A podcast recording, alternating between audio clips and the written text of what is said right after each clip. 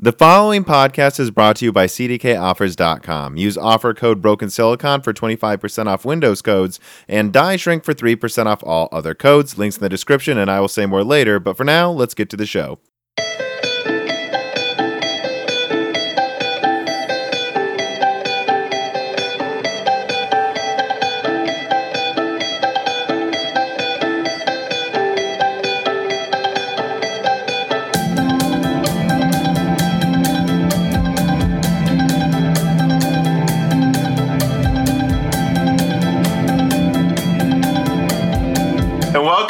Broken Silicon, a computer hardware and gaming podcast. We are reporting live from the Peoria bunker once again. I am your host, Tom, and I am joined in person by my brother. Hey, Dan, what's up, everybody?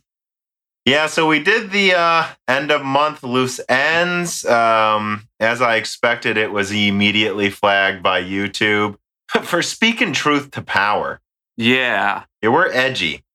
And uh, actually, I realized that we forgot to open a package a patron sent us to the PO box. Which again, in the there's a PO box you can send stuff to us if you want us to open it live on the podcast or on live streams. Uh, if we remember, which we will remember for this podcast, and we'll upload pictures too to see. Uh, I hear it's some delicious European treats that we've been sent in. Mm. But who knows? Maybe we'll open it up and there'll just be a dead raccoon. Maybe that's a delicious European treat in some countries. Who What the fuck these people eat over there? Anyways, let us get going right away. So Christian Hell writes him, and he says, I did not know that you Yanks throw around German words and expressions like Spiel and Zeitgeist so casually. Hmm, really? I don't know. I feel like a lot of people use those uh, terms a lot. I don't know if they translate exactly to German what they're supposed to mean in English, but Yeah, that's true. I mean, there are, uh, I think, um, yeah, uh, it's a good way to put it, you Yanks, because I notice, well, they use a lot of French expressions in England too and stuff. They use all types of expressions all over Europe from all different countries, but at least in America, we tend to try to say German words in a German accent and French words in a French accent. And there's so many phrases we say that we just, it actually is. It is kind of weird when you think about it. The fact that we're just like, you know, uh, deja vu, for instance, and we're like, let's not come up with an English word. We'll just use the French one. well, I mean, and beyond those are like big examples. I think that some estimates put English at like it's like 80% not the original language. It's just a bastard language of No, mostly like old English, French, and German. It is. I like what I tell people is it's just like the nouns of French and a lot of the phrasing of French with German grammar, and then there's a lot of what is it Scandinavian in there as well. So. Uh, I mean, like I always laugh because I took five years of French, and my mom will ask, "Well, how do you say table in French?" And I'll go table. Just most nouns say it in a goofy French way, and that's how you say the French word. And then with German, you just get angry. yeah.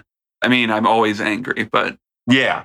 Well, Dan, you've long said that you have a sneaking suspicion that German is just speaking in an ang- English in an angry German accent. yeah. And if you're German, don't correct me. Yeah, exactly. Because we're Americans. We don't want to be corrected. I'm always right. Exactly.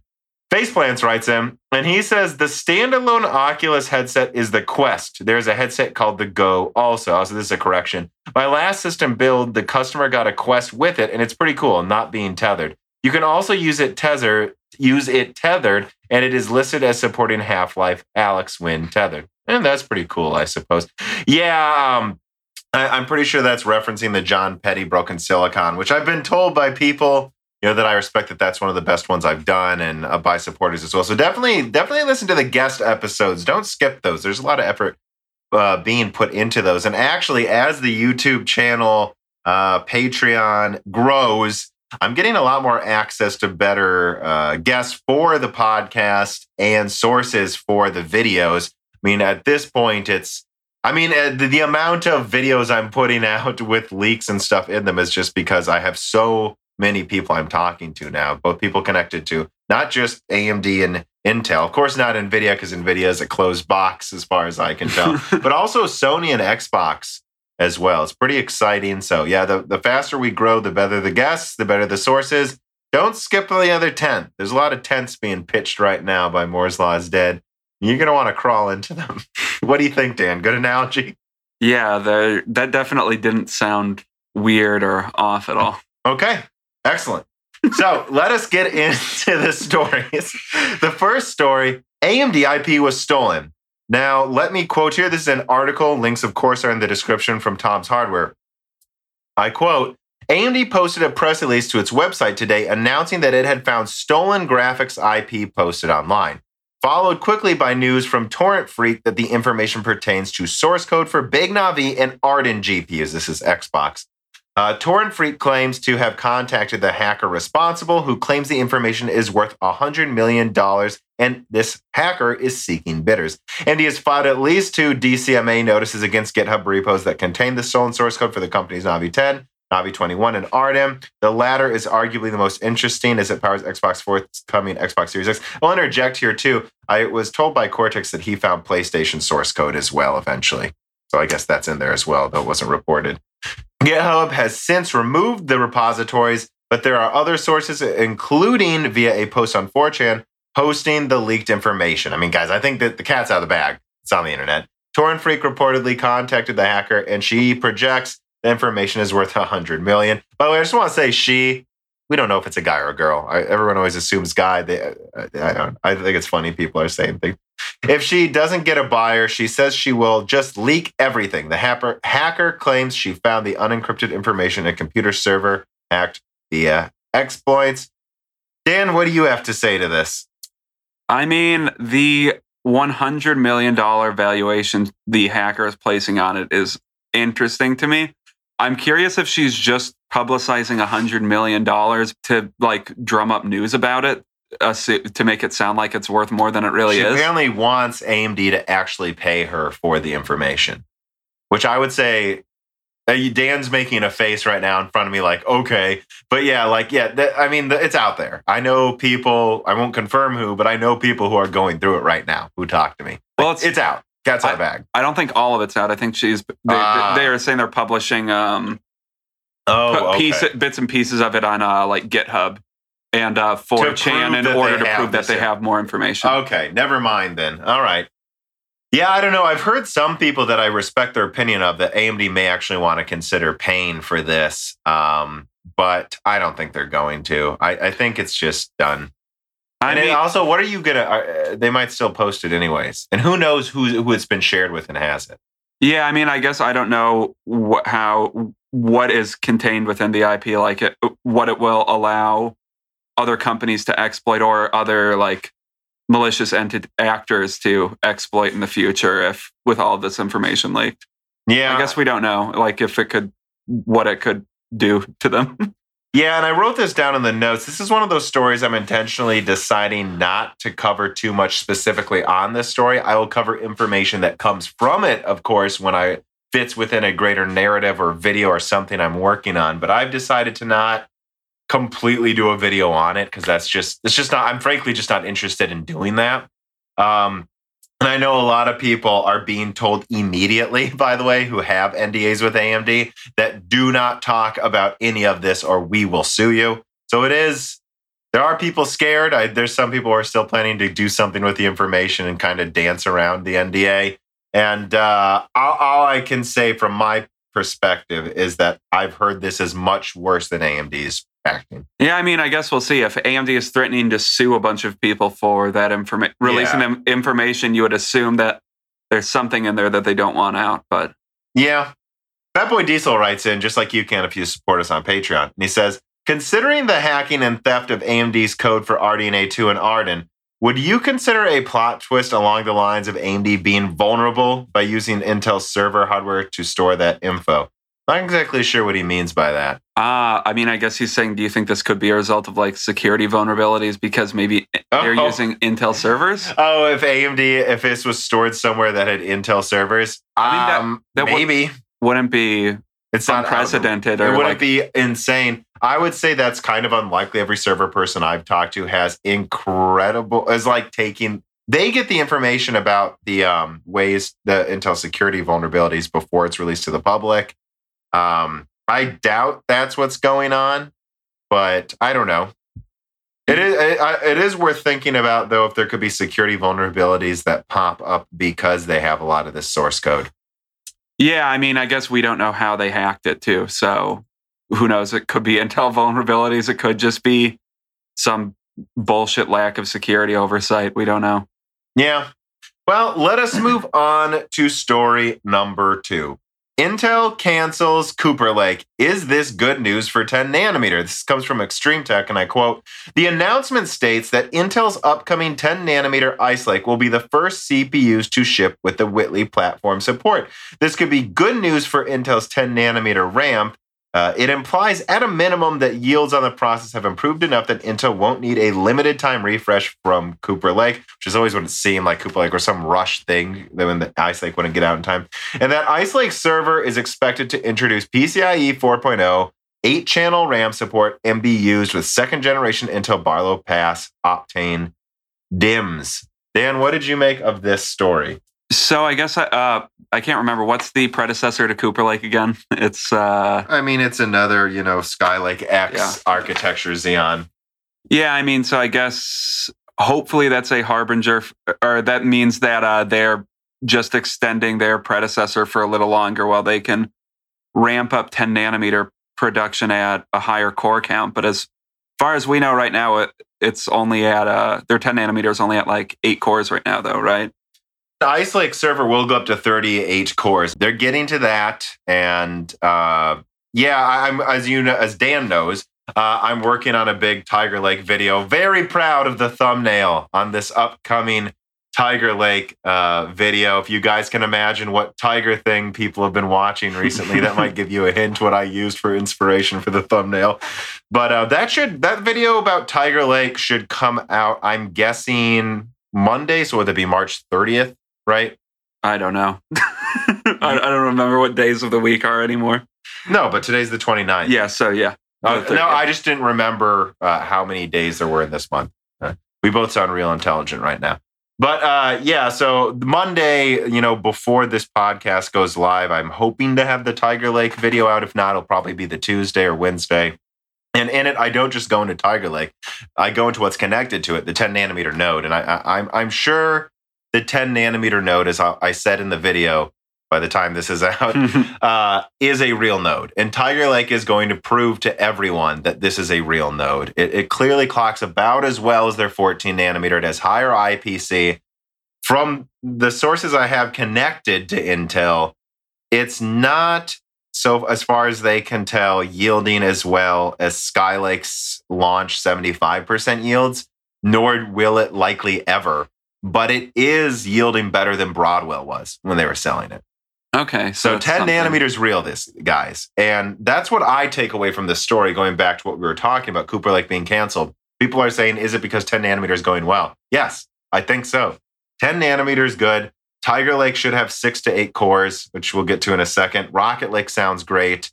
And uh, I think Alder Lake's being very underestimated right now. Of course, we don't know enough information about it to say if it's great, but I think there is going to be a genuine 10 nanometer era. People will look back and say Ice Lake started the 10 nanometer era. Yes, their 10 nanometer era was like two years. Usually an era is like three or four for Intel, but it is what it is, you know.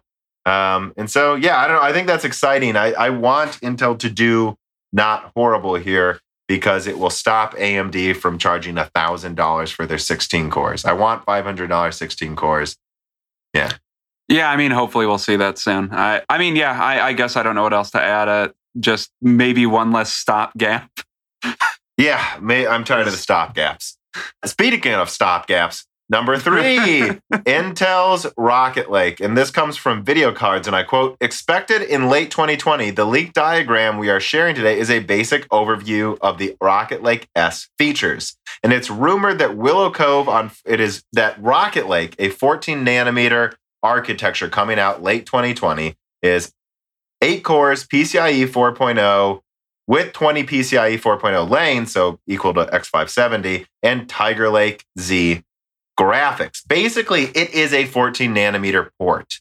of Tiger Lake or uh, of Tiger Lake, but then it's going to use a separate chiplet for 10 nanometer Xe graphics. Okay. Um, it looks like that, as you said in your segue, this looks like it could be a pretty good stopgap, Jen. Yeah, so I think the way this is going to pan out is Tiger Lake is going to come out late this year with four cores. Early next year, they're going to try to get six and eight core, 10 nanometer Tiger Lake out for laptop as quickly as possible. I do believe the Comet Lake eight cores on laptop are stopgaps. The 10 core Comet Lake is a stopgap. By the way, two sources at Intel say do not buy Comet Lake directly. They said this is the dumbest.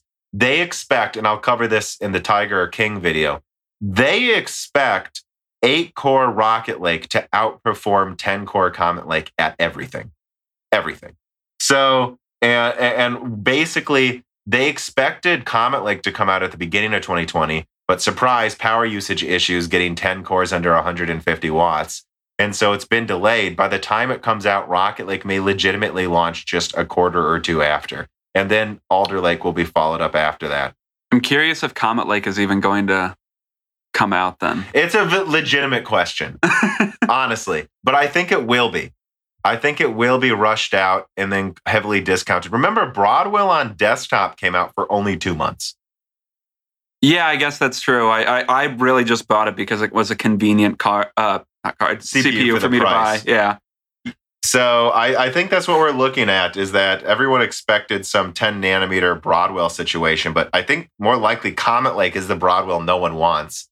And then Rocket Lake should come out and just be the flagship and then they'll sell. Yeah and then I, I don't know i don't think they'll ever bring 10 nanometer tiger lake to desktop if they're porting this. I don't see the point. Yeah i don't know uh, but they could it wouldn't surprise me if there's a limited release of that and then they just want to get alder lake this is something i cover in the video as well i just feel like intel's working on five different projects and they're so behind and i don't want to say desperate but scrambling with how fast amd's innovating that they're not going to hold up on anything they have the resources to make five times as many projects as AMD. And so if Tiger Lake comes out early, good. If Alder Lake comes out early, good. If Rocket Lake comes out right when Comet Lake does, well, maybe we shouldn't have made Comet Lake, but we didn't know because we fucked up before. So F it. We're just shooting a shotgun of projects and they need to come out as soon as possible. I mean, yeah, with all these uh, architectures and, well, um, lines coming out so close to each other, uh, it, it really does feel like there's some disorganization uh, inside Intel right now. Maybe that's just because, like you said, they're scrambling, or maybe their leadership is fucked there right now. I don't really know, but they they seem very disorganized. Let us move on to what we're already talking about. Basically, story number four: Tiger Lake could offer 10 to 20% better GPU performance than top Renoir, and it could have six to eight cores too. So this is actually two stories. One I added at the last minute because it just came out. But I'm going to quote the first story here from WCCF Tech. The CPU tests show that the AMD Ryzen 9 4900H is up to 64% faster than Intel's Tiger Lake U in CPU performance. But it's the graphics score that really need we need to talk about. In the graphics test, the Intel Tiger Lake Xe GPU is up to 10% faster than AMD's 7 nanometer Renoir GPU. It is also up to 14% faster in one of the graphics tests. And it's worth pointing out the 4900H, this is the one that should be about an MX350. Yeah. And uh, so, yeah, I mean, uh, what do you think about that? Uh, so, I mean, I guess a bit off topic, but one big takeaway is uh, NVIDIA's approach at these low power laptops are just dead in the water if this is all true. And two, I mean, I guess uh, Intel has finally arrived with good APUs, basically. Yeah, and one thing I highlight in the Tiger Lake video is that it's worth pointing out that this is just one graphics test, and that like Picasso versus Ice Lake, Picasso's graphics were actually as good as Ice Lake's, if not a little better. But Ice Lake, I mean, it had, you know, we're talking 12 nanometer Picasso versus 10 nanometer Ice Lake. Ice Lake had like 20% or more IPC advantage over Picasso for the CPU. And when you're doing esports titles and canned benchmarks, it's going to make Intel's GPU look like it's a lot stronger, right? Yeah. Because, and, and, there were some AAA games that didn't need a lot of CPU performance where Picasso took the lead by a lot. So I just want to point that out that in this benchmark, I wouldn't be so sure that overall Tiger Lake's going to be better gaming than Renoir. I just think I think games are going to need eight cores this fall. They're just going to eight uh, yeah, eight cores, eight full cores this fall. And that look in older esports titles, I'm sure Tiger Lake will just win because they just want a super powerful Intel core, right? Yeah. I think that's a fair point. But I think they're close enough. And, and the other thing I point out in the video is don't be that impressed that AMD's budget Renoir is beaten by 10%. Yeah, I They've got guess Cezanne and Van Gogh coming. And then Zen 3 APUs probably around when Tiger Lake comes. Now, now, and I added the story in the description. Now we know that six and eight core Tiger Lake's definitely coming, which I was hoping to break that story, but oh well. Um, so that might make up for it, but I don't think an eight core Tiger Lake's necessarily going to beat a seven nanometer plus 20 compute unit Cezanne. I just think they're going to be close, but I know which one's cheaper to make, and that's AMD's APU. It's a lot cheaper to make. Yeah, that's probably true. Uh, and in fact, the last thing I will say, and this is very exciting for two reasons, is top Renoir benchmarks are coming out now. Where so we've been talking about how Renoir is basically a 2700X and a 15 watt form factor. Yeah. And but what happens when it has 35 or 45 watts? Well, apparently it's closer to a 3800X. so that's insane. Yeah. Um, yeah. Yeah, eh, that's and, and and by the way, if Tiger Lake really does have like 10% more IPC than Zen 2, then imagine an eight core Tiger Lake. I mean, that's going to be the best gaming CPU, which would def- infer Rocket Lake probably will be as well. yeah. I mean, we'll see once more. Remember this too Rocket Lake eight cores will use a shit ton of energy because this architecture was meant for 10 nanometer. So they have to make some efficiency sacrifices outside of what you may expect going to 14 nanometer, I think. And don't ex- yeah, expect it to use a lot of energy because they built this architecture right around a certain node. And porting it, there will be some efficiency losses. I guess what I'm also saying is don't assume Rocket Lake will clock to five gigahertz. It might though. Um, I mean, it might. Uh, Intel has a real hard on for having uh, Velocity for boost. five gigahertz. So I wouldn't be surprised if they try to at least get one product there that uses like 200 watts. I don't know.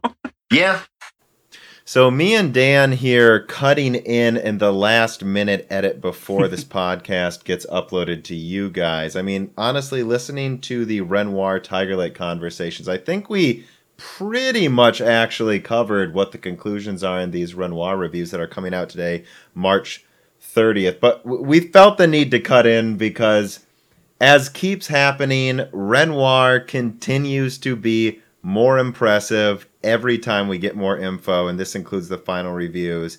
Every time there is more info, just every time there's more info, it doesn't matter how impressive we thought it was, it overperforms. Would you agree, Dan? I mean, yeah, I I would not have expected the the top end Renoirs to perform as well as they did. Well, I mean, and we talked about it already. You just heard us in the past, Tom and Dan, talk about how it sounds like Renoir is closer to a 3800X, and Linus showed single threaded Cinebench uh, locked at 5 gigahertz. It's tied with Renoir clocked lower. So I think the lower that that Renoir is like 4.4 gigahertz or something boosting. Yeah, sounds yeah. And so, yeah, that sounds like 100% correct. That Renoir performs at least as well as a 3800X. And um, all I can say is, you know, uh, I think earlier in the podcast, me and Dan talked about how an 8 core Tiger Lake should easily still be the best gaming CPU in a laptop. I am no longer sure that's true. I think it might be. We'll we'll see. I mean, But The- what the, the the five gigahertz i9 mobile eight core is like performing the same as a Renoir clocked almost twenty percent lower. W- with that in mind, I don't think Tiger Lake's gonna have twenty percent higher IPC than Renoir. I think it's gonna have like ten percent more, yeah, and yeah, and I think it'll be clocked at four point four point five gigahertz, maybe at the most.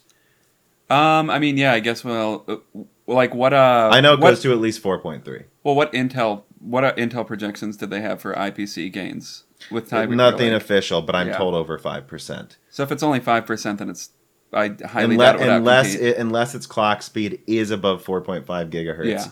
I, I I guess what I'm saying is I think me and Dan, or at least I, in the podcast a second ago, uh, made it sound like I thought Tiger Lake would easily be the best gaming CPU in a laptop. I no longer think it's going to be easy.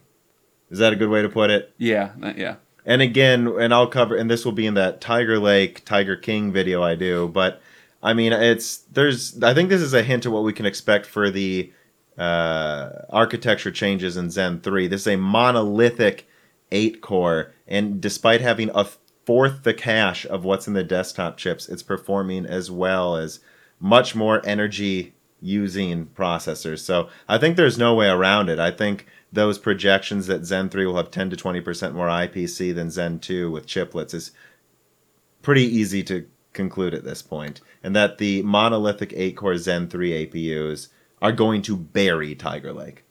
Yeah, and I mean, I think maybe AMD should consider doing more monolithic CPUs for their lower end if this is what they can get out of them. Yeah, we'll just have to see how they handle it with Zen 3. And, and again, I guess the only other thing I'll add is we start talking about Cezanne in this podcast right after the interjection ends. And yeah, I just doubled down on anything I said. You know, a 7 nanometer EUV version of Renoir with more compute units is going to destroy any 8 core Tiger Lake because, you know, going to 7 nanometer EUV, if it's at 4.4 gigahertz on N7P, I now expect it to be at like, you know, 4.8 gigahertz. Yeah. So yeah, uh, Renoir. It, we covered it, but we wanted to interject now that official benchmarks are out. The Linus Tech Tip splash screen of an Intel sign on fire is very apt. I think this is it. This is a budget chip outperforming Intel's premium line, outperforming what Intel's premium lineup will be later in 2020. And the eight core Tiger Lakes are expected mid 2021. Uh, I I don't. I think that AMD is walking away with mobile, or at least some of the mobile market share sooner than we expected. I mean, yeah, unless they have a really good deal with Intel, I don't see why OEMs wouldn't. Be, at least some OEMs. Or they're going to take some market share. Yeah. Okay. Yeah. Like, yeah. I'm not saying they're going to take all of it, but yeah.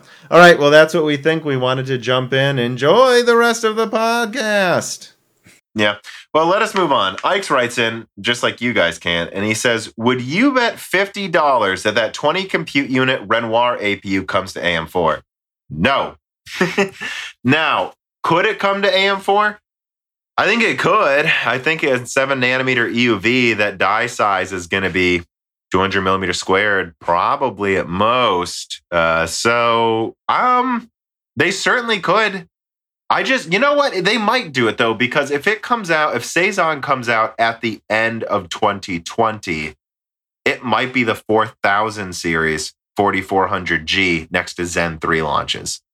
Yeah, I guess that's true. I yeah, I don't know. and I they mean, could launch Renoir cut down as Athlons, except in the 4000 series, not the 3000 series. yeah, yeah. I mean, I guess we'll see. I, I mean, I feel like they'll probably put most of those in laptops, and I guess if there's low bend ones, they might uh, throw them to us as desktop users. But Yeah, but I don't know. And I've seen a lot of people saying, you know, why don't they put the Xbox SoC on AM4? And first of all, there's no way it would work. It's it needs it's like soldered onto the motherboard, and it, it I don't think it would have the I'm forgetting the words, but like the the the pins I don't think would be compatible uh, with how much I/O is going through that, and I don't even think it might necessarily fit on that socket. It's a big APU. how big was it again? You said 360 millimeter squared. So if you think about how big Zen 2 is, it's 271 millimeter squareds. So, and then a 140 millimeter. I mean, maybe you could barely fit it on there. I, I don't know. I would suspect you would need a custom, or not a, new cut, socket. a new socket, yeah, for it, or maybe put it on EPYC. I don't. Yeah, I don't know what they're going to do for their server clusters for Microsoft, which again, I think that's really interesting. This console APU is basically a server cluster APU as well. yeah, Um, those could be soldered on, but I guess it would be interesting if those were just in EPYC sockets. I mean, that, I was just throwing out, out a random idea, but no, I know you're not saying like you're going to bet that, but yeah. So I don't know that I would bet that Ike's. Um, I they'll bring powerful APUs to desktop eventually. I'm just I, I, there is a certain amount of figuring out when they want to do it. I think late this year would be the time to do it when you're phasing out all of these old 1600, 2700X products. If you do, um, because you just it's going to be tricky because I mean Renoir, top Renoir supposedly competes with a 3800X. If that actually is true, a seven nanometer EUV eight core, I mean, that'd probably be their best gaming CPU. I don't know what you sell that for. Yeah, I don't know. And that's the problem is their monolithic CPUs are starting to become so good. They're going to displace their only one year old chiplet designs. Probably, maybe they'll have to go for a more hybrid approach in the future if that comes to fruition. I don't know. Yeah, I think we should move on. So, anyways, this comes from Notebook Check. Rumor Intel's upcoming 6 nanometer and 3 nanometer Xe GPUs to be built by using TSMC following the 10 nanometer debacle. And I quote, in a startling revelation, not that startling, we've heard rumors of this from Yeah. Adored and others. Uh, sources told Tech News Taiwan that Intel is abandoning its own 10 nanometer process for its Xe GPU lineup after DG1. Instead, Team Blue will be partnering with TSMC to building upcoming Xe GPUs on their 6 and 3 nanometer process in the years to come. So I think, again, it says I, I, I do have apprehension to these rumors because I have people that work with Intel that say, no, they're really planning to use 10 nanometer for some products, but the ones after their first launch of low power products, so then DG2 are planned to be used on Intel 7 nanometer. But then they emphasize, but of course they have TSMC already being talked to as a backup 7 nanometer supplier. And it's worth pointing out 6 nanometer at TSMC is it's like Samsung's 8 nanometer. It, eight, Samsung's 8 nanometer is really third gen 10 nanometer. TSMC's 6 nanometer is really a refined 7 nanometer. Yeah. So I don't know. What do you think about this story? Um, it makes me once again think Intel is apprehensive about their own abilities to manufacture at seven nanometer in the future. Um, I really don't know what else to say about it though. Yeah, I guess I don't either. I guess the only thing I'll emphasize is stuff I've kind of said before. Intel is, of course, considering other nodes, but I do think their 10 nanometer will be real. But again, the fact that they would port Willow Cove to 14 nanometer for eight cores on desktop really tells you they don't want to make big dies on 10 nanometer anytime because of the defect rate, because they just don't work out well. Yeah, that's true. So I, I think a single tile solution on 10 nanometer, I, I would be I will be surprised if they don't make lower end cards on with one tile on 10 nanometer. But then again, they they they piece tiles together.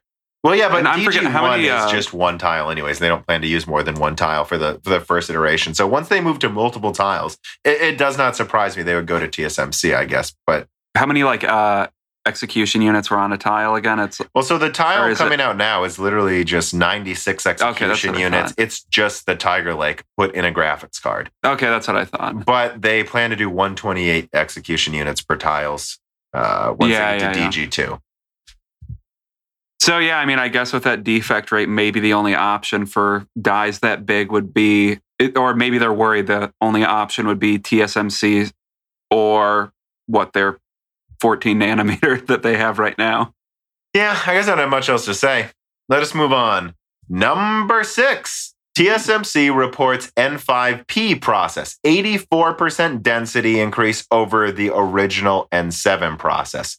And I quote from Wikichip From a device power and performance perspective, TSMC says devices offer 15% higher speed at ISO power or alternatively 30% lower power at the same speed. These numbers are consistent with what was reported previously.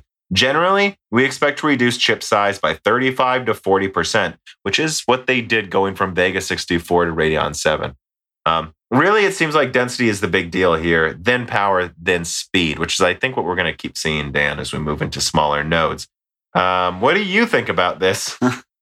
Definitely that thing that you said, density, then power, then speed is a big thing. I mean, you've seen for a while now, there's been the leveling off of uh, clock speeds. I mean, it seems like Intel's pretty much stuck at five gigahertz and Even No other company- like half a decade of refining Yeah. the same process. And TSMC, what it, what does uh, Zen 3 get to like 4.7 gigahertz and sometimes? So Zen 2 gets to 4.7 Yeah, Zen 2. gigahertz. Um, and yeah, sometimes it's a split second when it does it. um, and then Zen 3 is expected to be 1 to 200 megahertz higher. So 4.9 gigahertz just to troll the what happened to 5 gigahertz trolls. And then I think this, I would assume they will go up 100 megahertz for 5 nanometer because people uh, scratch at their eyes if you don't get higher core clocks every generation for some reason. But I think that's about it. I think that's I think AMD is basically on Zen 4 or whatever is just going to max out on five nanometer, five gigahertz, and that'll be it. Yeah, I but think we'll it's see. obvious we're not going above five.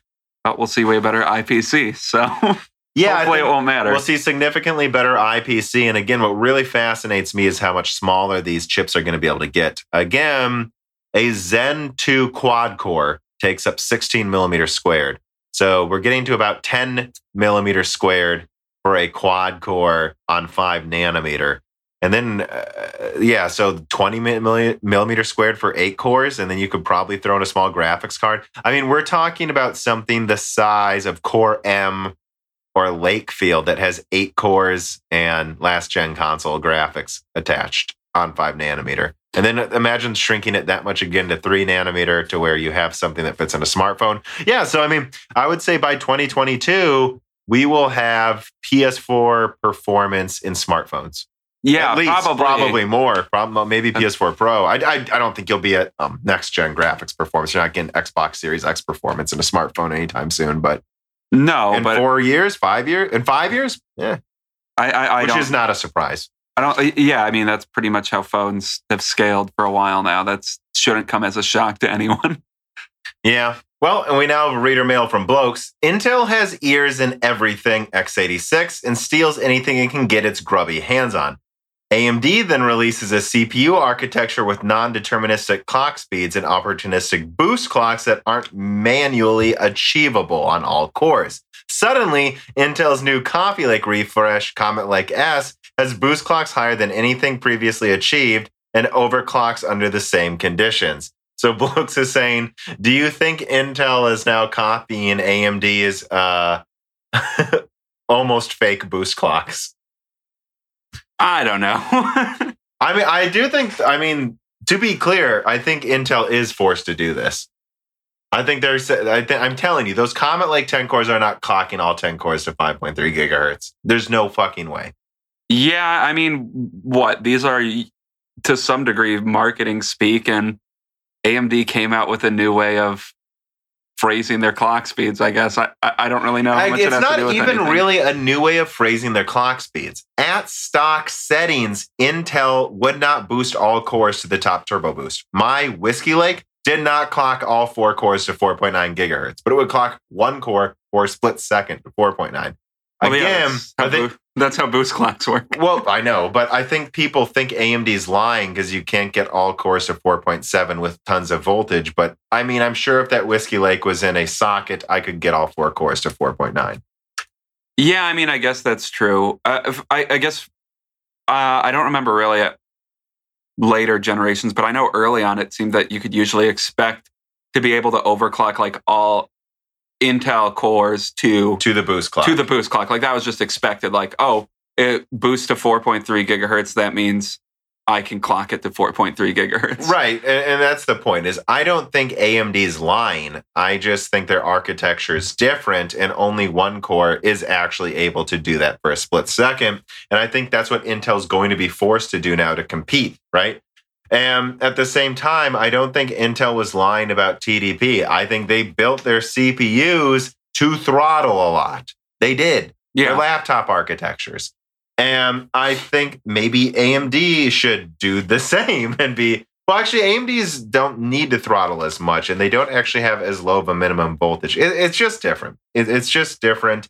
You know, Intel isn't lying about TDP uh, in laptops or anything like that. When Intel can be somewhat accused of lying is when they show that TDP on a box, and all AIB motherboards auto overclock the TDP to 130 watts in default settings.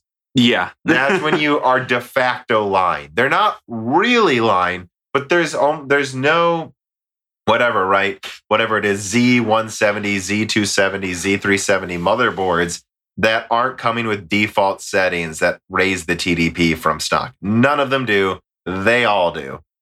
Yeah, that's true. I mean, I mean, uh, come on, right? Yeah, A yeah. 90, what, what, uh, I'm not trying to cut you off. It's like the 9700 non K, 65 watts. Come on. what does that on, does that not only use 65 watts? like at st- like and then and then they ship that you know two dollar stock fan cooler Yeah, I don't know. I, I guess both uh, companies, I guess you could accuse of doing m- some marketing speak to make their car, uh, CPUs look better than what they actually are. But I think that's also based on uh, some improper assumptions that we have about what those numbers mean, Yeah. coming from both of them. It But was a funny question though, blokes. it is not really a question, more of a more of a uh, deductive statement. But Yeah.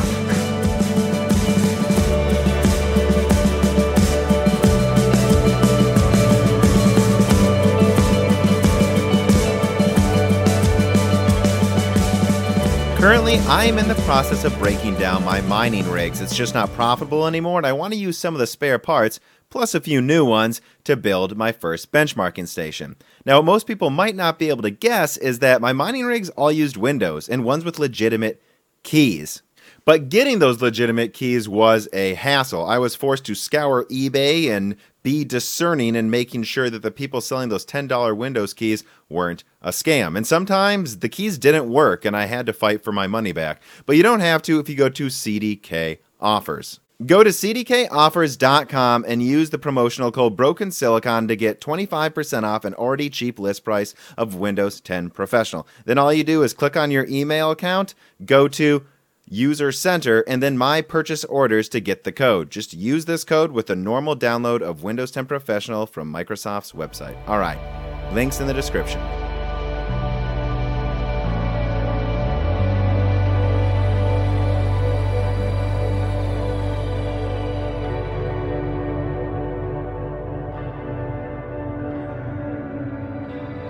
Anyways, let us move on to story number seven. AMD Ryzen 4000 Zen 3 Vermeer desktop CPU and Radeon RX Navi 2X RDNA 2 graphics cards are expected to launch in October of 2020. This article comes from WCCF Tech. According to the source, the announcement for the Zen 3 based Ryzen 4000 Vermeer CPUs and the RDNA 2 based Radeon RX Navi 2X graphics cards this is a very long sentence will be held prior to their release. So we are looking at either an August or September announcement for these next gen AMD products and platforms. But the most surprising thing to hear is both the CPU and GPUs would launch simultaneously. And this is something I talked about in my PlayStation video near the end where I brought up some new.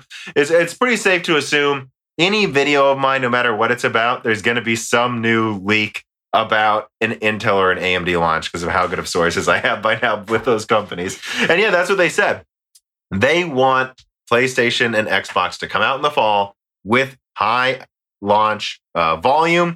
They want to say this is your 4K 60 intro, and we will have mid range cards around the same performance. Again, mid range is now 400 to 500 dollars, though, guys. Keep that in mind. And then we will have you know 800 to 1,000 dollar cards that are 4K 120 hertz. And they want it to be, and this was the quote the source said AMD's looking for a show of force this Thanksgiving. I, um, I'm And curious. Zen 3 is included. So that's a little surprising to me, though. I will, that's the only thing in this article. Let me say that before we get into the conversation. It's a little surprising that they want Zen 3 to po- potentially be announced at the same time. Because I've been told, I'm just being honest with you guys, mixed information about when Zen 3 is launching on desktop. And uh, I don't guess I don't know too much about the console CPUs. Actually, now that I think about it, are they supposed to be they're uh, Zen two based or Zen? There's Zen, I mean, Renoir based. Yeah. Rem- Okay, yeah, I believe. But they have their own customizations. They're Zen 2 based. yeah, They yeah, may have some Zen 3 features, some Renoir features, some blah, blah, blah features. yeah, yeah. Um, it's interesting. It sounds like they're almost trying to market the market their graphics cards as. I mean, their graphics is like three different tiers with the consoles and their own uh, desktop line. I don't know. I think it's interesting, and I'm just wonder if Sony and Microsoft like that or not. Well, you know, it's something I've thought of before. I mean, look, the bill of materials I have at this point, I'm readjusting it a little bit. I think the Xbox costs about $30 more to make. That's my estimation. I don't believe the PlayStation 5 is 470 or 450. I think those people are wrong. I disagree with them. And I think some of the costs have been cut since whatever that teardown was. So I think the PlayStation 5 is probably close to $400 to make but it might be like 420, 430. So it's up to Sony if they want to take that 10% hit and sell it at a loss. I think they will. Now, the Xbox, I believe, is closer to like 470, 480 to make. And I think, for numerous reasons I don't want to get into now, that they'll sell it for 500. They're confident. And also, Sony is very much a half Nintendo at this point. Sony needs to hold the gaming market. They've closed multiple parts of their company. If they lose the gaming market, if they lose place, if they lost PlayStation or cameras, they're fucked, right? Well, and as PlayStation is their number one. I, I think now, it right? is now. I haven't checked before this, but I think it is. So they can't lose that. So I think Sony is needs to be aggressive. At the same time, it is abundantly obvious Xbox is pivoting into being more of a PC brand, which Yeah. I think is common sense. It's Microsoft, it's Windows, baby. Come on. So I think it makes sense why they want to profit off of each console sold because it's not all or nothing. It's all or nothing for Sony. If they don't win this gen at least as well as the PS3 did at the end of the day, it's bad. right? Well, yeah, and the amount of money they pump into their first party studios, like that's clearly Sony's focus at this point is first parties. Right. So, in other words, all that thing about the consoles I just said, my point is I don't think they mind what AMD says. Their consoles are 400 and 500 or maybe 450 or 500, maybe both 450, I don't know. They're both between 400 and 500 dollars. I'm Yeah. very confident in that. I don't think they care if AMD markets a $800 graphics card as 4K 120.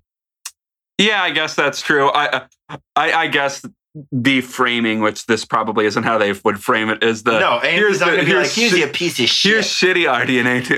yeah, this is the shitty one brought to you by Sony and Xbox. Thanks, idiots. I don't think that's what they would say. But no, I, I mean, yeah, if they can come out at the same time with superior desktop CPUs, which I think Zen 3 will be undisputably The superior. Uh, Unless they RDNA, can make 16 core Tiger Lake. RDNA 2, which will probably be a fight between NVIDIA and AMD. Although, And then they- again, it, it sounds like they're using a partial. I haven't covered this yet, but I've been told, guys, so this is kind of new, I guess, for my listeners. If all you listen to is me, which is all you should listen to, me and Dan are the only truth. If you're listening to anyone else, you are a non believer. Um, but I've been told recently that seven the, the, the consoles are made on a partial EUV process. Uh, Yeah, Coreteks yeah. covered that he says it's an EUV, maybe, and they're hiding it from NVIDIA, which is an interesting idea. But I've been told it's partial EUV. I, I don't know for sure, but that's what someone said to me. It's it's it's partially uses EUV. It's not completely. If AMD, I always said, if AMD's on N7 or N7P, which is kind of what we've been assuming, it, NVIDIA's uh, almost a node behind on 8 nanometer Yeah. not entirely, but almost. And I do think if they make cards 50% bigger, they can tie AMD or slightly win. But I said if AMD's on 7 nanometer EUV, it's over. There's no competition here. It doesn't matter. Like it's they're over a node ahead of Nvidia, unlike a node ahead before. It- it- it's over, you know. And it sounds like they might actually be a node ahead. Yeah, we'll see. Um, yeah, I don't. Well, Well, it wouldn't surprise you if they made the top for desktop, uh, no. cards on if 7 nanometer EUV, No, but then they made no. the lower ones on a partial process. Yeah, sure. yeah, so I mean, I guess that covers kind of what we expect from the graphics cards. And again, it kind of surprises me Zen 3 will be ready because I've been told they're considering delaying it. But again, you know, Zen 3 was always slotted for 2020. So maybe they're just being real conservative. And you see that. You see Microsoft clearly wants to launch their Xbox in Thanksgiving, and they retracted that announcement. And then you see Sony kind of being cagey, saying holiday 2020 season for a while. And then all of a sudden recently saying, no, it's a full launch in 2020. It's clear now they believe they have their supply chains guaranteed, I think. um, And they were being Yeah. cagey a week ago because no one knew what was going to happen. Hopefully, we'll see more confidence from Microsoft and Sony soon. It seems like and AMD. yeah, and AMD. It seems like they're go- they are more confident now than they were a couple weeks ago. But Yeah. So I guess that's, I mean, what we think is, guys, based, uh, it's, uh, forget this article. I've been told similar things from sources. Uh, I think, I think this could be a banner year for AMD at the very end, although it's been a rough year for everyone overall, right? Yeah, the only thing I would say is there could be still some. There might be some uh, ambiguity. There is there's still cards. uncertainty out there in everything right now. Yeah, and I'm saying with graphics cards specifically, there could be some ambiguity for who looks better at the end of this year. Oh yeah, and we still don't know entirely what Ampere's got.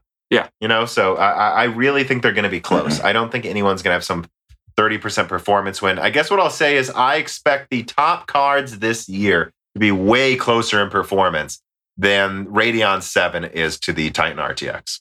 Yeah, yeah. Steak and Chicken Man writes in just like you all can. And he says, It's interesting to speculate on what will happen with AMD's Global Foundries agreement. I believe that WSA is valid until 2023 slash 2024. Would it make sense for them to continue making 14 or 12 nanometer GloFo chips in three years' time? Honestly, uh, I'm not sure. I know they want 7 nanometer IO dies for 2022, but at the same time, I could see them using the 12 nanometer uh, FDX process, which is, I think, almost equal, kind of, with early TSMC 7 nanometer. I could see them using that for like some kind of a Jaguar successor in 2021. But once you get into 2023, I don't see them making any 1600Xs, 2700Xs, anything on 12 nanometer, 14 nanometer, anything, anything anymore there. Right? Well, what I'm trying to think. So they're what what are they currently making on Global Foundry? Like, so they have their Well, they're 12 still nanometer IOs, right? chips, right? Yeah, and yeah. their IO. Yeah. Uh, and what is our PS4s still being manufacturing at Global Foundries or? Oh, I don't know. I- No, those. I think that and the Xboxes are made at TSMC. Actually, Oh, okay. Never mind. so I, I don't know. It seems like Global Foundries has been, it seems like there might be issues with filling capacity at Global Foundry if they're moving most of their stuff to TSMC. well, and and I mean, it, for those who listen to the Jon Peddie Broken Silicon, you'll hear I basically asked this question to him, and he said, "You know, I just think it's going to be less and less of a question." And by the time we get to 2023, there won't be a question anymore. I, I really feel like, and I, and that's the feeling I'm getting here too. Is look, Global Foundries is going to have to go to five nanometer. They're going to. They said they had the design for seven nanometer done, and it was a bus- business decision to not do it because they didn't want to do the expenditure, and they don't just need to supply AMD and Nvidia or you know they supply so many other chip makers that aren't the biggest players, and that Yeah. they don't care about that expenditure. I think eventually they're going to have to, though. They're going to have to basically skip to five nanometer. Whenever they do, maybe AMD will use them, but look guys when you look at renoir's performance when you look at the what hundreds of billions of dollars samsung and tsmc are putting into their foundries right now i just think you know we're going to see 12 nanometer legacy chips from amd for another year and then i guess by 2022 i think it's basically all tsmc and samsung for amd except for again do i think they could use some kind of 12 nanometer fdx or maybe there'll be a 10 nanometer fdx for like a jaguar successor yeah i do but i think it's basically like it's done. It's, it'll be done, and they'll re- renegotiate that contract. I guarantee this year or next year again, and it'll be basically over by 2022. I think they they, they will no longer be at all tethered to global foundries. I think. Unless they can keep uh, die shrinking old CPUs. But But well, I just don't see the point. yeah, I don't know. No, there's no point in them selling that. I think eventually it will be cheaper for them to just use Renoir. Probably. Well, it seems like Renoir's almost. It looks like that Renoir might take over their 2700X. bottom, their low line, their Yeah. bottom line, and uh, CPUs. Yeah. So that's what I think. Anyways, uh, Bootman writes in and he says, At what point does AMD ma- need to make a decision about what node will they will use? So, like RDNA 3.0, oh, when do they have to choose the node? You know, I, I don't think there's a clear answer to this uniformly. I don't think it's just like, oh, it's this time. It, you saw these arguments with the consoles where they were just like, these designs are locked in place two years ahead of time. No, they're not.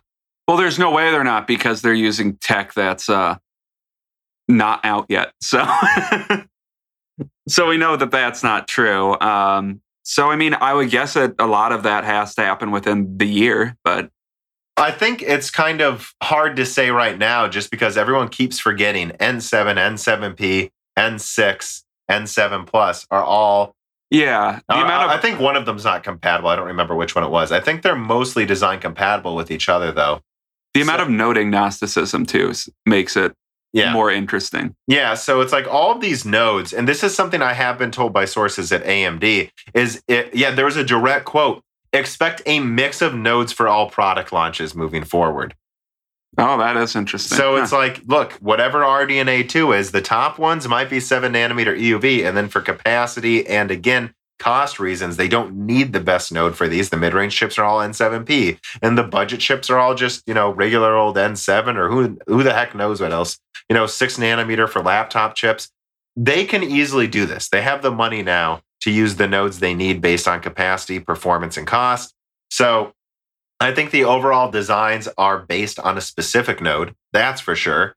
But then at the Yeah. not the last minute, but the last year, they can choose to port it to a closer node if they want to.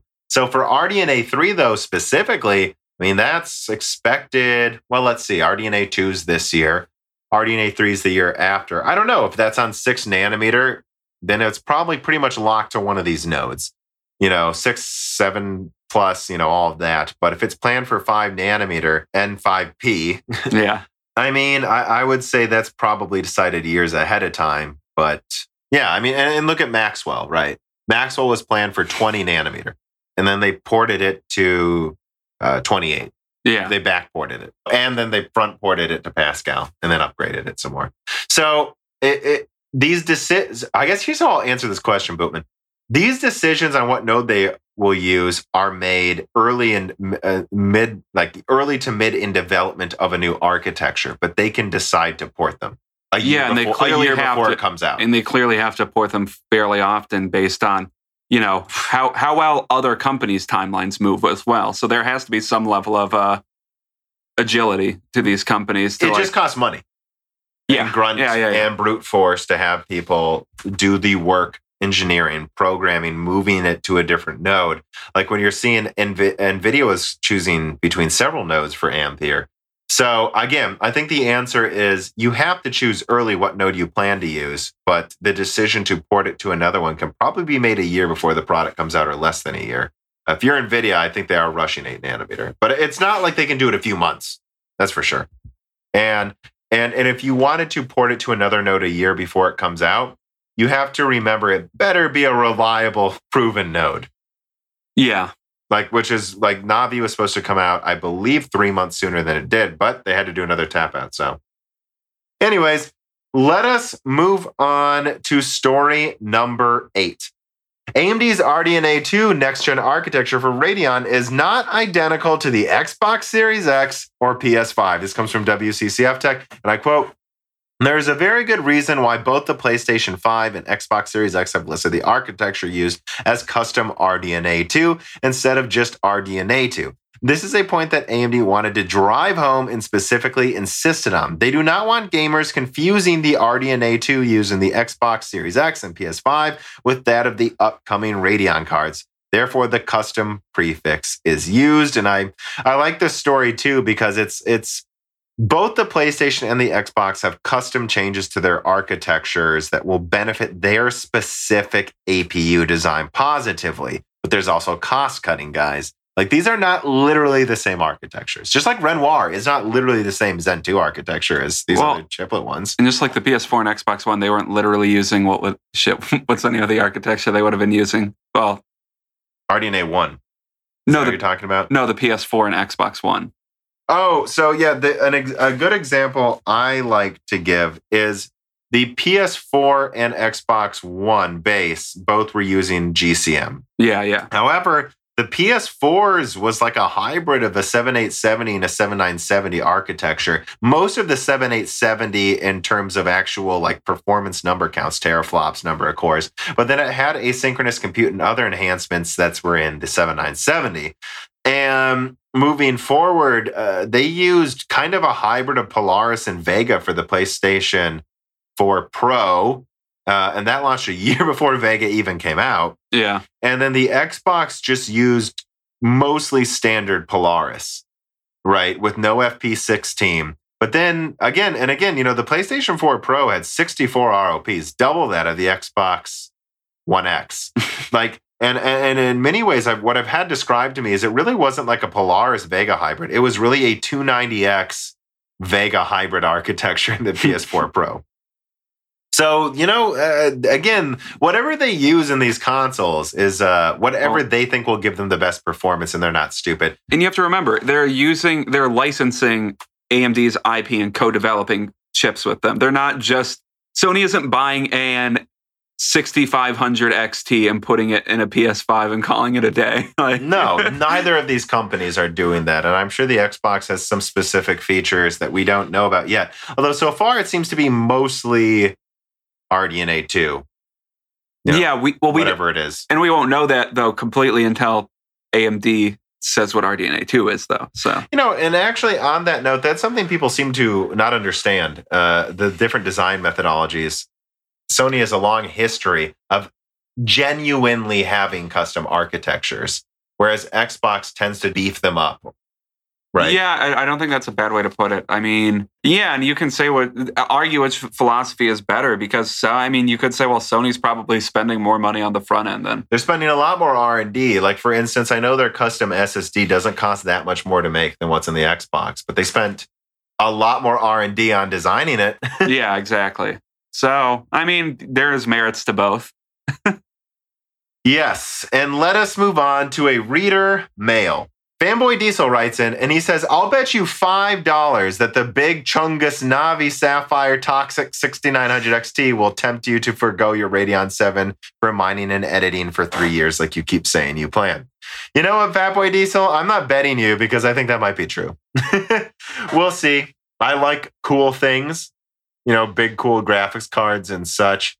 So again, uh, me and Dan were actually talking the other night. What would it take for me to upgrade to the biggest Navi? And it's like, hey, look, guys, if it's reasonably priced and it legitimately rent, if it games twice as well and renders twice as well, and it'll save me time, I'll pay like eight hundred bucks again or something, Yeah. and that might end up happening. So I'm not making that bet because. Eh, it, it might tempt me. Although for mining, eh, I don't think I'm gonna be doing much mining in a year. And did they ever figure out those issues with Navi mining? Because they were pretty bad at mining. Oh right? yeah, it's like 50 mega hash. now. Okay, never mind. I believe it's fine. I believe. I haven't bothered. I just have a bunch of Vega cards and I've sold most of them off. Let's move on to another one. 4K Sage of Geeks writes in and he says Vulkan versus DX12 uh, Ultimate. In the next gen consoles, who do you think has the edge? My bet is DX12 Ultimate, but I'm a little biased. Uh, well, I don't think there's any real difference. I think the devs are going to use whichever. So I'm not. So I think there's two ways to answer this question. I'm not sure if you're asking on desktop. On desktop, I don't think either API is really better. I've heard DX12 Ultimate is basically all marketing from someone. because well, DX12 never took off in a way that they were hoping it would too, which is it's, it's interesting. It seems like the even Microsoft APIs always fall flat. Yeah, I, I, I, I don't want to chalk it up to anything specific. It's kind of like how they say every other Windows release sucks, right? Like 8 was the one everyone complained about, 10 everyone likes, 7 was good, no one liked Vista. Yeah, So I don't know. Um, uh, that that is how I think they should have just called it 13 so people use it. I think. I mean, I think you have a point. Like whether it's a coincidence or not, that's definitely true. But um, uh, so I don't know. I think I think Vulkan's proven very impressive. All right, uh, Vulcan games run great. Although I will say DirectX 12 in the latest game seems to run pretty well now.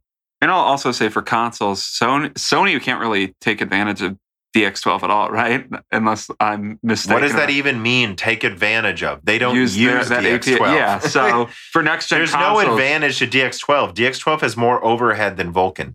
Yeah, so for next gen, I mean, if we're talking about Sony, well, Sony can't really use DX12. So Well, it doesn't make sense to use DX12. Coreteks covered this in his video of the next gen consoles. DX12 has more overhead. It's not better. yeah, It is well, I'm I'm not a hardware nor software engineer, so I won't get into the benefits, but I most engineers I've talked to think Vulkan's better, guys. And Sony doesn't use Vulcan. They use their own Vulkan-ish yeah, uh, API that is more low level. And that at least that's what Coreteks has told me is that they have a slight performance boost by not using DX12. And they always will. DX12 is meant to make it easy to program against a bazillion different pieces of hardware. It's weird they use it in a console, in my opinion. Yeah. I don't know. But it's because they want the game to literally be developed for PC first and then just be on Xbox. Yeah. So I get why they do it, which is why they probably want that extra teraflops so that that that, that they the overhead doesn't hurt them. That was a big problem with the Xbox One bases launch. They were using DX11 and that's why their frame rates were actually lower. It wasn't even the graphics card half the time. It was the fact that they were using six C- six week CPU cores at 1.7 gigahertz. They were using a graphics API that wasn't even good at using multiple cores. They, of course, gave Xbox the DX12 update, which I was laughing. I, I just couldn't believe this was a thing we had to deal with on a console. But uh, yeah, I, I mean, there is just, uh, from what I'm told, there's some inherent overhead there. I don't, I think So- DX12 Ultimate is just marketing.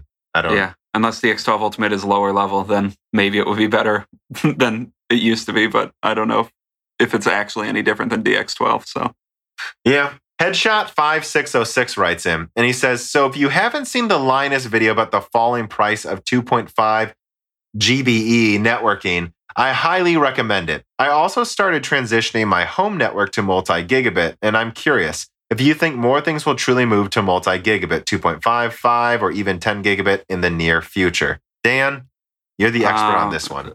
Uh, well, I, I I watched the video that he talked about, and I don't know, it, it was interesting. It's a fun little networking video to watch. Uh, so basically, he upgraded his uh, house to be uh, 10 gigabit compatible. Right. so he those speeds, you just up- need a, yeah. Yeah, he upgraded all of the cords in his house to Cat 6A, I think, hmm um, and for like a thousand dollars. So Hmm. I don't th- It's personally. not much. it's not terrible, but it's not going to really appreciate the value of your house because no one cares about that right now. And I don't know when 10 gigabit is going to be relevant to most consumers. It makes sense why Linus would upgrade his house to that because since they're sharing data between uh, computers constantly. So, I mean, if you need to share data between computers constantly with a high data rate, maybe upgrade your house. But I don't think it. I don't think it's necessary to do right now, based on what I've Yeah, and his a, his actual question too about being curious if things will truly move to multi gigabit. I, I don't think so in the near future. What's I- the near well, future? Yeah, you're right. What's the near future, right? And I think you have to think of infrastructure. At least here in America, I mean, it would be nice if we could just get to single gigabit for our internet. You know, I mean, yeah, like in the US, oh, if you, yeah, you can upgrade your house to 10 gigabyte capability, but you still have a one gigabit pipe at best uh, going uh, into your house. a 10 meg pipe. 10 meg pipe. So when so when I just said 10 meg pipe, was it Law and Order SVU? Uh, NCIS. It was- you should was- just include that clip in the description. So in an NCIS, there was this is from like over 10 years ago, I think. This was one of those cringeworthy procedural show investigatory shows where they go around and find a pro gamer or something and they're like the nerd, I think, right, at the lab says, Oh, is that a Is that an eight? Is that an, a 10 core 16? with a 10 meg pipe? 16 core with a 10 meg pipe. That's what someone said in a TV show. I have a 16 core with a 10 meg pipe. Whoa. Remember, this was over 10 years ago. So there's no way this woman gamer had a 16 core. And then it was later revealed that he looked at her username and he said, You have the high score in all of the multi- uh, massively multiplayer online RPGs. We're just using buzzwords. Yeah. Yeah. You have the highest. What did he say? You have the high scores in all of the massively That doesn't even make sense. massive multiplayer online role playing games. yeah. Uh, even if we were to take, I don't know what that would mean, the high scores in these games, but even if there was a the high scores in all of these MMOs, um, yeah, they require losing your entire life to even get remotely close to the top 100. So no one's getting the top score in all of the massively, what did they say? Whatever MMO, st- massive multiplayer online. They clearly had just Googled most popular games Yeah. uh, 15 years ago. Yeah. So that was an aside we just did. But I mean, yeah, I don't, I, I don't think, um, I don't think a lot of things are going to be moving to multi gigabit soon. I think your devices will, most of them high end ones will be capable of it. Like I know, I don't remember what my motherboard's capable of, but I think it's capable of 10 gigabit right now. yeah, it's mostly about upping the infrastructure in your house to be able to support all of that. Um, I mean, and if you want to do it, I mean, it's not going to hurt you, but I don't think it's necessary at all yet. Well, let us move on. And and so we've gone through all of the stories. So we just have a few more reader mails here. Edward G. Do writes in, I don't know how to, to say it. He says, It's getting ridiculous and funny at this point for me. They said the PS5 would be RDNA 1 until Sony directly said it is RDNA 2. Now people are acting like it's quote unquote really RDNA 2 with RD RT from RDNA 2. Jesus, can people stop the nonsense? And yeah, I don't think the nonsense is ever going to stop until the launch. And that's why I keep emphasizing hey, if Sony wants to say they've got the superior console, they need to show the goddamn games graphics and play and types of games they can make to shut people up. Because until they do people won't be quiet. And frankly i don't think they'll be quiet even if people were proven wrong you know? I, I think there's no way around it. When you hear this when you hear people say they're lying it's rdna 2 even though sony helped design rdna 2 you just know there's no reasoning with fanboys. I have nothing else to really say. Um it, it is pretty funny it is pretty funny you know uh, this is getting us to, and this is, you know, story nine now. Any last thoughts on the consoles? You know, I'm kind of done. Watch my PlayStation video, my three Xbox videos, and Coreteks's next gen console video, which I thought was yeah. one of his best videos, don't you think? Yeah, and our loose ends that we did recently. And our loose ends where we ramble all over the place. But but this story number nine is any last thoughts on the consoles because yeah, I'm uh, kind of tired. I think I'm going to be tired of talking about them now. It's time for me to start ranting about Intel again. Yeah, so I mean, my general summary of my thoughts is we haven't seen anything from either console yet. Yeah, they showed a Gears of War dev, but it. Oh yeah, and that looked good.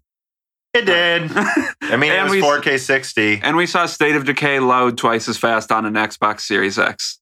That's all we've seen from them. We've seen nothing from Sony yet. We know that some devs are saying it's the superior console.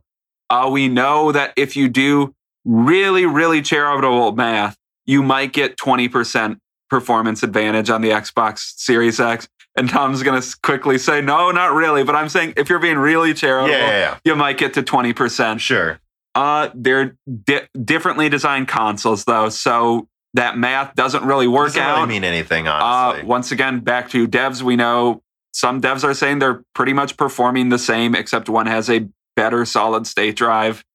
Yeah. I, I, I don't know what else to say. Is I'm getting tired talking about it at this point. Either they're going to be very similarly performing consoles with, with one that, loading faster, or the PS5 is going to be a game changer. And hopefully it's a game changer, but we don't know. Yeah, that's something Coreteks has been telling me too behind the scenes in our offline conversations that he, I hope he doesn't mind me quoting him here, but I think this is things he wouldn't be afraid to uh, have said. You know, that he's worried PC gaming could be left behind a little bit because if you, if, what he's been told is true, we're talking about, and what I'm told too, I'll just say I've been told similar things. The, the fundamental advantage, because this is what people don't get like the way that there has been latency reductions in the PS5, I'm told that certain tasks require half the resources now. And if that's true, I don't know how desktop, it's not about the PlayStation 5. I don't know how the desktop PC that we're used to building competes with yeah. highly integrated APUs of the future. Yeah. We've been talking about this. I think APUs are the way they're going to scale performance soon. We're going to have to see proof that it is not just and again, I, would emphasize it's not about less load times. I'm told they're gone. Like the, I'm told the difference is a 10 seconds to load a game and half a second. Load times are gone on one console. It, yeah. It's not just about gigabytes per second. The tiered storage, the 12 channels, you know, like that, it, it's much more than the numbers suggest. And that, um, yeah, I don't. I guess the last thing I'll close on is I've seen, I saw in the comments say one console's 1440p, one's 4K. It's like, no, last gen, uh, I think you guys need to really, and I mean, like, let's pretend this is all bullshit for PlayStation, which until Sony proves it, you know, guilt. I guess this is one of those things where I'll say guilty until proven innocent, right? Until Sony proves it, we should assume it might be at a dis a performance disadvantage because it could be. And even if it is on paper, the PS4 base had um, I'm trying to think almost 50 like 40% more compute units, double the asynchronous com- I think quadrupled the asynchronous compute units actually. It had quadrupled the asynchronous compute units, 40% more compute, and then it also had triple the bandwidth Guys, that is a huge performance difference. And then if you look at the PS4 Pro versus the Xbox One X, you're talking about one of them had, I believe, 40%, 45% more bandwidth. I believe the Xbox One X had 45% more bandwidth. And then 50%, well, and then like 40% more FP32 compute, but it was lacking FP16. So maybe add another 10% or so to the PlayStation.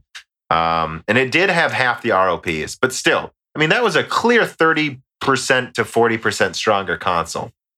What we're looking at now is less than half of that. Well, yeah. So the worst you can say is they will both be 4K. I, I don't know. And I really think both of them are going to have no problem running 4K locked 60. yeah, I don't either. The point is this these consoles are like 10% away from each other. Yeah. The last thing I will say about this is I think this people talking about resolutions, it's cute. This generation isn't about resolutions. And in fact, the PS360 generation wasn't about resolutions either. You never really saw people arguing about that. Yeah, that's true. I think last gen uniquely you had resolution arguments because at the start of the generation, one console was half as powerful and it straight up couldn't run games half as well. Yeah. Like you had, I remember at launch, you had Tomb Raider, I think it was 1080p. It wasn't locked 60, it was 1080p unlocked. And it was like running at like 50 frames. And then on the other, on the Xbox, you had it running like 900p 30. So yeah, that's like imagine if we acted like those were similar. They're not. That'd be that's the difference between a 7770 and a 7870. Uh, wildly different performance. But this generation, guys, 4K is done. We've done it. We've gotten to 4K. I don't think anyone's going to debate about 4K or 60 hertz. These CPUs are way more than enough for 60 hertz. The devs are going to have locked 60, I think, in most games, and they're going to run in 4K. And guys, there are going to be some games that run 4K 60. There are going to be some games that allow an 8K, 8K option. There are going to be some games that are below 4K, and I don't think anyone will care. I think they will. Devs will just choose at times to run it at 1800p. Yeah. And this is not the generation where we worry about uh, resolutions anymore. We're past the point of diminishing returns. Well, let us move on to the finer reader mail. Caden writes in and he says, Would you bet 100 Bitcoin on Dan being okay? No, No. I wouldn't. No, neither of us would. Fuck that guy. I fucking suck. All right. We recorded this episode pretty late. That's probably why we got so aggro and tired near the end here, guys. Hopefully you bore with us. I don't think we have much more else to say. No, I don't. Yeah. Well, we hope you and ah, we almost forgot again. We have to open the package, Dan. Oh shit. Jesus Christ. All right, here we go. Let me get this out. So we have a someone here who shipped to us a box for to the PO box, so you can hear us opening it. I'll probably upload pictures for you guys. It says, all right, Bent Berlin.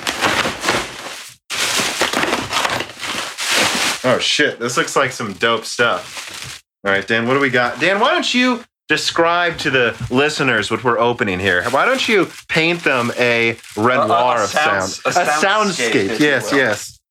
Oh my god. You've got some Gouda. It looks like uh, chip things. This is all Some in- Torinos, fine. Gabenstagen. Did I say that right, Benny Berlin? Gabenstagen. Ooh, Meeting plus Calcium. You might hear us do offensive German accents right now. We- I'm I'm sorry to all the Germans. I love you, Germany. Mm, dem Plus and calcium.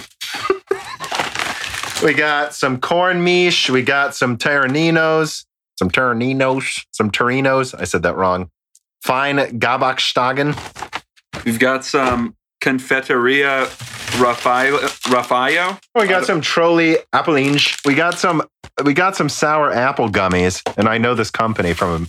That's gonna be we, good. That's it. That's in the U.S. That's gonna be delicious. Oh my god, the amount, Benny, you're the best. we got some Happy Hippo Cocos. Happy, you? Why did you? ha- That was like English words. Why did you have to say it in a German accent? because look at this hippo. It is a happy hippo. We have some Linsen chips with sour cream. Uh, we've got some crunch chips. Wow. The terrifying jalapeno and cream cheese inferno. We got a maxi pack of Lach Gummi, fruit gummy meat vitamin. Dan, it's fruit gummies with vitamins. Did you see me read German there? Mm-hmm. then I don't know how the this letter is pronounced in German, but Oh, I forgot. Or Oh no, I don't know if I can say this word. Yeah, I give up. I'm gonna do it. I'm going for it because Americans don't cut and run. Uh, Erd Ernub Loken classic meat frisch gemachten gemachten. I took French, so I'm so tempted to speak everything in a French accent if it's not English. Erdenussen. What else do we and got? then it looks like some uh, toffee caramel ball things. Those Uh, are pretty good. I'm going to read this letter out loud because this is a. Oh, I can't read this out loud. It's too long. Oh my God. He listed ingredients for each candy on here in case there's allergies, which me and Dan don't have any allergies to food, right? No. so we're I'm just good. allergic to dust mites. Dan's allergic to dust mites. Uh, let's see, dear Tom and Dan. I hope this package finds you well. Since I appreciate your work so much, I decided to send you some snacks and sweets, some of which you hopefully do not already know. No, I do not know half of these. Uh, Yeah, most of these. most, yeah. Most of these. We don't know most of these. Keep up your fantastic work. I wish you all the best for the upcoming years. Greetings from Berlin, Germany. Yours sincerely, Benny Berlin, aka Benny Berlin on Patreon. Whoa, this is John on the Discord. okay. And the, he sent us a postcard from a picture from Germany. Ah, yeah, that's in Berlin. Oh yeah. Yeah, it's I forgot the name of that monument, but Benny, you far exceeded what I expected here. I'm sorry it took us so long to open it. None of these will expire though, and we are in quarantine now, and they are starting to lock down Illinois further. Dan might be here for a while, so Dan, I want you to look in front of you. This is your food. This is it. This is all you're getting now, Okay. and Sounds good. I get the meat. Sounds good. You get chips. Sounds good. All right. Well, that will do it for this episode. Uh, thanks again to Benny Berlin and to all of you. Again, we have a P.O. box in the description. You can send us stuff if you want. Support us on Patreon. New flyover states are coming out uh, in between the hits and gems and the die shrinks. We are going to do final round two voting for the die shrinks this week. It might be, I might actually put out the vote before this episode's come out to do a bunch of new episodes for you there. Thank you for your support. Stay safe. And uh, I don't know, Dan, any last words from you? Uh, follow government guidelines. Thank you, Dan. All right, everybody, stay safe out there. The following podcast was brought to you by the YouTube channel and website Moore's Law is Dead. Moore's Law is Dead and Broken Silicon are trademarks of their creator, Tom. That guy is me, and I am indeed the creator, editor, writer, and showrunner of Moore's Law is Dead podcast, videos, articles, and other media. However, Moore's Law is Dead is a team, with Broken Silicon co hosted by my brother, Dan, audio editing by Gerard Cortez, and select technical editing by Carbon Cry. You can find all of our information, including how to get a hold of us, at www.mooreslawsdead.com. And if you are a fan and would like to send mail or other hardware, please mail parcels to Moore's Law's Dead, P.O. Box 10468, Peoria, Illinois 61612. And speaking of fans, without exaggeration, the patrons are solely responsible for the continued distribution of the content you just listened to. And so if you have some extra money, but only if you do, please consider supporting us. For just $2 a month, you get access to the exclusive podcast Die Shrink, voting on subjects of future podcast episodes, the ability to have your questions read aloud on Broken Silicon Die Shrink and Loose Ends, and of course, the Moore's Law is Dead Discord full of like minded people who would love to meet you. I am one of them. The Discord is only at $1, and at higher tiers, you get access to ad free episodes of Broken Silicon, the back catalog of Flyover States podcast, thanks in the credits of videos and podcasts, and other perks as well. And if you cannot afford to support us, please just share Moore's Law's Dead videos and podcasts with friends and family on social media and Reddit. And give Broken Silicon and Flyover States a five star review on Apple Podcasts. All of this really does help so much more than I think anyone realizes. If you'd like to advertise on the podcast or a person of interest who would like to be a guest, please reach out to the email address mlhbdead at gmail.com. But as I said, this podcast would not be possible without its fans supporting it. And so now it is time to give a personal thanks to the greatest of the fans. The following supporters are at the 10 gigahertz or higher producer levels.